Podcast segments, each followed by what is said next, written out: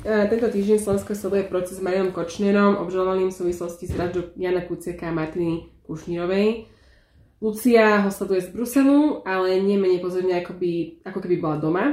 Lucia, počas e, procesu sme videli veľmi silné fotky rodičov Jana Kuciaka, um, potom ako si vypočuli slova mužov, ktorí sa k vražde priznali. Čo ti pri pohľade na tieto, na tieto fotky preletelo hlavou? V prvom rade lútosť, že takýmto niečím musia prechádzať po tom, čo si prešli. Podľa mňa tým najhorším, čo sa môže človeku, rodičovi stať a to je, že pochová svoje vlastné dieťa a ešte k tomu dieťa, ktoré zomrelo proste rukou týchto vrahov. A v druhom momente mi napadlo, že musia byť strašne silný a rozmýšľam nad tým, že kde sa v nich berie tá sila, že sa dokážu pozerať na tie tváre a že dokážu počúvať to, čo z tých vrahov alebo zo sprostredkovateľov alebo od objednávateľov vychádza. A úplne najsilnejšie na mňa teda zapôsobilo, mm, keď sa im Marian Kočner ešte vyškieral do tvári spolu so Žužovou a toto jednoducho je úplne, ide ponad moje akékoľvek pochopenie a naozaj neviem, kde berú tú silu sa s tým vysporiadať. A vrahovia hovorili o detailoch dosť bezcitne, Žužova sa dokonca ešte aj rozplakala. Ako toto na teba vplývalo? No vplýva to na mňa tak, že mm, pre mňa Žužova a Kočner a to sú, to sú jak démoni. Vôbec nemám pocit, že je v nich niečo ľudské, že v nich môže byť niečo ľudské. Vôbec nemám pocit, že spätne, že v Marianovi Kočnerovi vôbec niekedy mohlo byť niečo, niečo dobré a, a Žužová to je naozaj kreatúra, ktorou vysoko opovrhujem. A sú mi úplne ukradnuté ich, ich prejavy, je mi úplne ukradnutý ich e, žužovej pláč a, a neviem čo. A vôbec nechápem, ako sa mohli podujať na ten ohavný čin, proste nechať popraviť dvoch úplne nevinných ľudí a naozaj, keď sa človek pozerá na, na tie fotografie Jana Kuciaka a Martiny Kušnírovej, to proste, to sú také čisté duše, že, že nerozumiem proste, ak sa v týchto ich chorých hlavách mohol zrodiť e, takýto plán. Lebo keď človek číta, že bol popravený taký podnikateľ a, a hen taký člen nejakej mafiánskej skupiny a, a podobne. Ja teraz nejdem polemizovať o tom, či to tí ľudia zaslúžili alebo nezaslúžili, ale, ale proste v kontexte toho, čo sa stalo a v kontexte toho, čo sa vyplavilo, že čo sa vlastne dialo na Slovensku, pôsobia naozaj mm, Jan Kuciak a Martina Kušnerová ako, mm, ako dvaja veľmi čistí ľudia, ktorých tu teraz potrebujeme, lebo teraz sa rozhoduje o budúcnosti Slovenska a proste podaj by sme mali viacej takých čistých ľudí, a, akými boli oni dvaja. Pred súdom mi povedal aj novinár Peter Todd. Jeho osobný príbeh nie je príjemné čítanie a ty si ho poznal ešte ako nadeného novinára. Čo si myslíš o jeho úlohe v tomto procese? No ja som s ním dokonca, ja som s ním dokonca pracovala v jednej redakcii. Uh, Peter Todd vtedy sedel v kancelárii s Robom Kotianom. Pamätám si, že obidvaja boli veľmi dobrí komentátori denníka SME pod vedením uh, Martina Šimečku. A boli sme kolegovia. I Mart, uh, ten Peter Todd, okrem toho, že písal veľmi dobré komentáre, tak on písal naozaj kvalitné, kvalitné články, investigatívne články. Proste v tej dobe to bola veľká vec a on bol naozaj považovaný za ikonu investigatívnej žurnalistiky a e, pamätám sa, že keď som pokrývala nejaké články, tak ako LEU v tej redakcii, síce som už nebola začínajúci novinár, ale ako LEU v tej redakcii, častokrát mi opravoval tie články a, a mm, proste vzhľadala som k nemu, no. A prešiel teda naozaj takou trnistou cestou, ktorú si sám vybral. Robil, robil najprv takého nejakého dvojakého špiona. Proste snažil sa aj pracovať, aj, aj robil v prostredí e, informačnej služby. To bola obrovská zrada na novinároch, na všetkých, čo, čo k nemu vzhliadali a na všetkých čitateľov, ktorí čítali jeho články.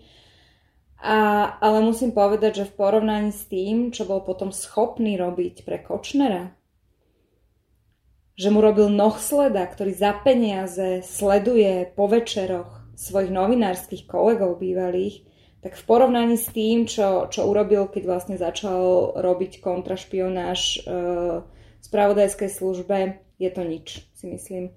Lebo to, k čomu sa znížil tento človek, ktorý mal podľa mňa pred sebou obrovskú budúcnosť ako novinár, keby nezbehol z tej cesty, tak e, to si myslím, že nemá obdobu v histórii slovenskej žurnalistiky Proste on, on nelenže ľudí sklamal a, a oklamal, on ich vyslovene podviedol a on bol nasadený proste krivákom Kočnerom na to, aby doslova vyhľadával špinu na svojich novinárskych kolegov. A podľa mňa to, čo robí teraz pred tým súdom, je len to, aby si zachránil nejaké zvyšky, ani by som to nenazvala, že cti ale aby bol vôbec schopný žiť naďalej v tejto krajine. On vlastne jemu ide o záchranu uh, vlastného ja. A kvôli tomu ale samozrejme vychádzajú na povrch uh, cenné informácie, ktoré veľmi pomôžu podľa mňa aj v tomto súdnom procese a predpokladám, že pomohli aj vyšetrovateľom. A prosím ťa, čo si myslíš o zadržaní Dobroslava Trnku?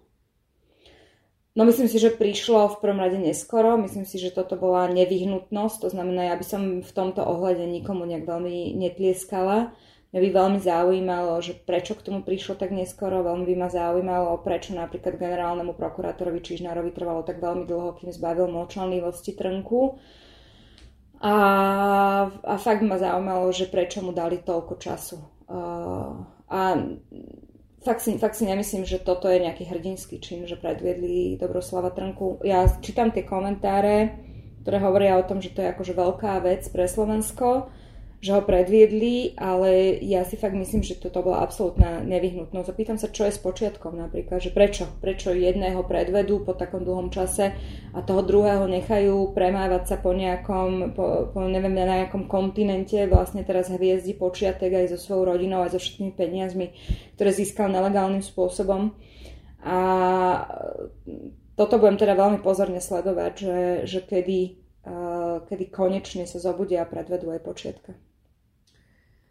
Veľkú prácu urobili a nedali robia aj novinári, ale zdá sa, že aj čestní vyšetrovateľi a policajti a právnici konečne začínajú znieť hlasnejšie ako tí ovplyvnení smeráckými politikmi. Myslíš si, že nám toto dáva aspoň nejakú nádej? No, ja si myslím, že jediní, to sú momentálne tí jediní, ktorí držia Slovensko nad vodou. Fakt.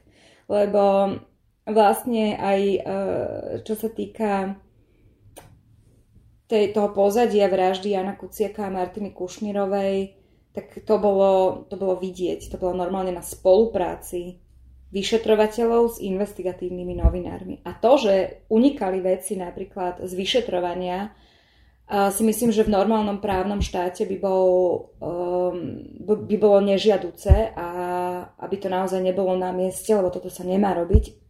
Akurát, že uh, na Slovensku to bola podľa mňa nevyhnutnosť a oni tým ako keby chránili jeden druhého. Proste in, skupina investigatívnych novinárov, ktorí, ako sa ukázalo, sú na Slovensku ohrození, chránili poctivých vyšetrovateľov, ktorí, ako sa ukázalo a ako sa dlhodobo ukazuje, sú na Slovensku ohrození a naopak vyšetrovateľia chránili proste investigatívnych novinárov. A preto tu dochádzalo k tomu úniku informácií, aby sa proste poistili tí vyšetrovateľia, a aby už nebolo možné tie stopy, ktoré oni odhalovali, zmazať. Lebo toto je niečo, čo sa tu dialo roky, rokuce. Takto sa marili vyšetrovania, takto sa ďalší skutok nestal. A fakt klobúk dolu pred tými rovnými vyšetrovateľmi, klobúk dolu pred našimi investigatívnymi novinármi, na tomto je krásne vidieť, ako sa mm, proste niekto ako Kočner z takého pokriveného sveta, z akého on pochádza, prerátal že keď nechal potra- popraviť Jana Kuciaka, tak si myslel, že to tu stihne. Že investigatívni novinári sa zláknú a bude ticho. A stal sa úplne, úplný opak. A vďaka tomu dnes vieme, že v akej mizerii sa Slovensko nachádza. Takže klobúk dolu, no. Aj pred uh, rovnými advokátmi. Ako v, máme ich, máme, máme, tu, máme tu tisíce advokátov. Máme strašný pretlak právnikov a vôbec ľudí s právnickými titulmi, ale je vidieť, že len zo pár kvalitných, ale som rada, že tí sa začínajú ozývať. Hmm.